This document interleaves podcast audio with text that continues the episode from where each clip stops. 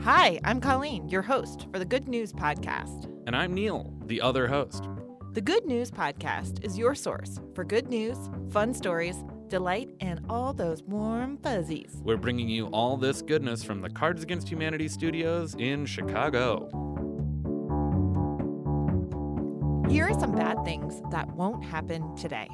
In Missouri, it is illegal to drive with an uncaged bear in your car, and no one was arrested for that today. The Y2K bug hasn't shut down our computers. It's almost summer. I can't wait. Did you go to a summer camp? Yeah, I went to a Jewish Community Center day camp. In the summers, I also did a sleepaway camp where I spent a whole week canoeing. Oh, nice. And it so was- it was a specific canoe camp? Yeah, it was a canoe camp.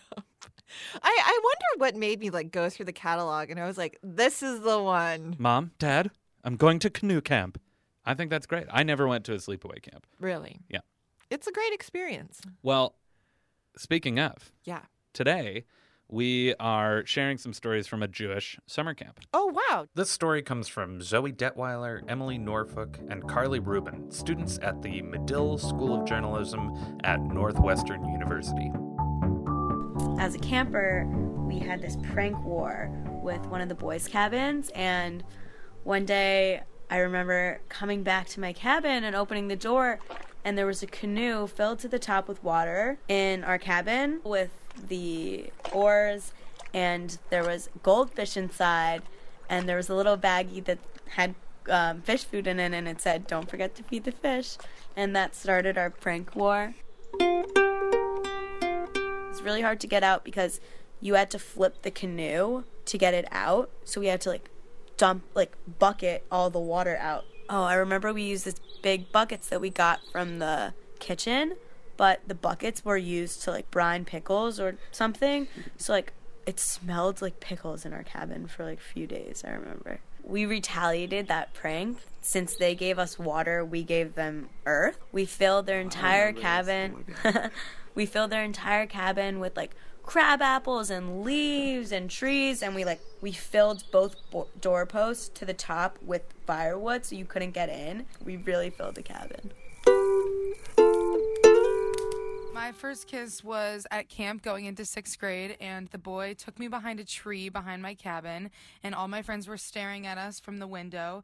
And right after he kissed me, I ran inside because I was so embarrassed and everyone was laughing. This boy took me behind a cabin, and two of my friends went running down the road in front of us, screaming, I see them mouth to mouth.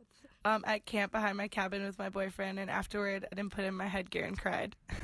I was in seventh grade at Sleepaway Jewish Camp, It was at a sleepaway camp, and it was 4th of July, and we kissed behind the nurse's cabin. and all the counselors let us kiss at the end of this campfire song. They all turned away because they wanted us to uh, experience that. We're all like weirdly horny and pubescent, locked in this camp together. I was like nervous and not really attracted to him. He leaned in and started kissing me, spit everywhere, like rolling around on the ground of the forest. There's a root in my back. Nothing was coordinated. Inside my head, I'm thinking, if that's what a kiss is, then maybe I'm lesbian. Thanks for listening. Do you have good news? Great. Or maybe you want to tell us a joke or idea? Also great. Email us at goodnews at cardsagainsthumanity.com. Or leave us a voicemail at 773 217 0156. You can also tweet us at the Good News Pod. Most of our music is by Poddington Bear. Same place, same time, tomorrow.